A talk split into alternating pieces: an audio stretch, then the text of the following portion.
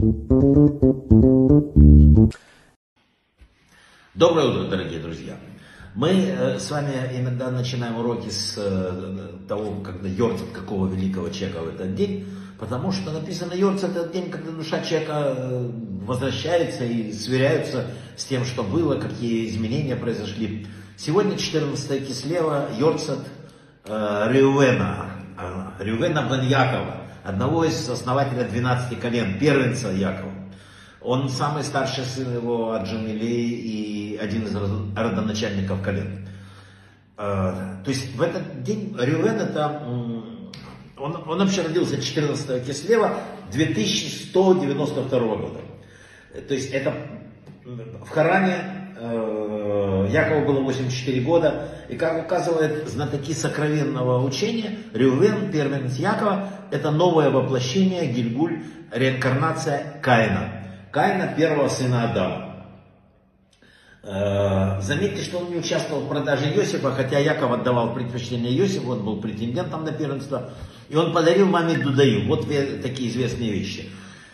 Казалось бы, в Торе все так непросто, это нам поверхностно кажется. Подарил цветочек Дудаим. Что говорят каббалисты? Гематрия слов грех древа познания добра и зла такая же самая, как и в слове э, нашел Дудаим в поле и отнес их Леи. То есть обмен Леи и Дудаим это исправление в мире поступка Исава, который продал свое э, право первородства. Исав сказал, что я близок к смерти, для чего мне первородство? И он э, презрел свою будущую духовность ради физических удовольствий.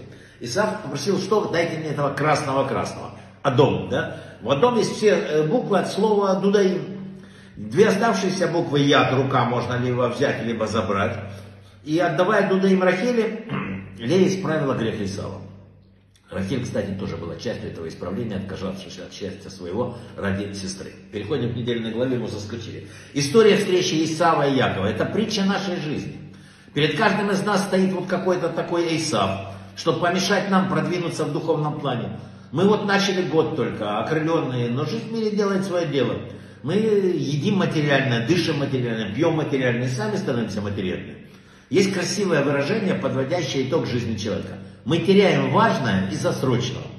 Необходимо прибыльно закрыть месяц, что-то заработать, там какой-то там еще. И так еще год за годом отщелкивает. Вот почему для нас помощь важна кого? Ангелов. У нас нет возможности входить в мир с пустыми руками и идти по жизни только благодаря своим личным силам. Надо обращаться к небу. Согласно учению, например, Тани, ангелы это мозг и сердце. Мозг и сердце выше мира. Они выше, чем наша обычная рутина. И если вы можете наполнить содержанием свой мозг Торы, то это будет совсем другая жизнь. Короткую историю расскажу по пути в Бейт-Медраш Леви Ицкак э, увидел мужчину, который перебежал, бежал с такой скоростью, в одной руке чемодан, шляпу держит.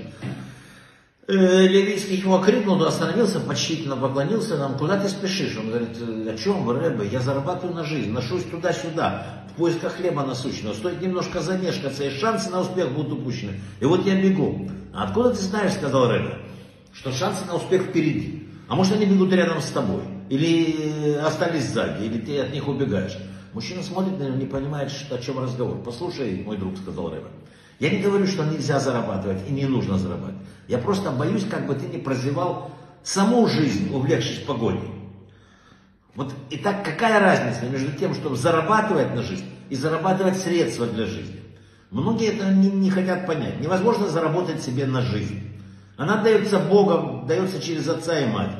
А на пищу, кровь там и так далее нужно зарабатывать. Но что если в этой вот как бы суете ты забываешь э, оценить вообще дар жизни? Как определить свой прожиточный минимум? Не получится ли так, что в погоне за материальным, да, для оплаты различных счетов, там, э, не успеешь не только пожить, да, но и насладиться даже тем, что у тебя есть? В современном обществе есть такая тенденция, путать жизнь с прогрессом. Считается, что если человек лихорадочно чем-то занят, да, живет. Есть такой журнал э, Fast Company, он даже такой лозунг набрал. Все быстрее, быстрее, пока упокоение, э, пока у, э, упоение скоростью не пересилит страх смерти. И вот Ицкак, он сейчас, напротив, предлагал замедлить свой мир. Что есть скорость? После того, как, что такое, Яков стал Израилем, да? Он сказал своему брату Исаву, какая подлинная скорость жизни, что он сказал? А я пойду медленно, как пойдет скот и кормящий приплод, который передо мной, и как пойдут дети. Скорость жизни равна скорости передвижения э, кормильца и кормящихся. Если хочешь по-божески жить, замедли немножко шаг, оглянись вокруг, насладись вот тем моментом, в котором находишься. Это очень и очень важно. В этом урок нашей недельной главы. Браха Вацлаха.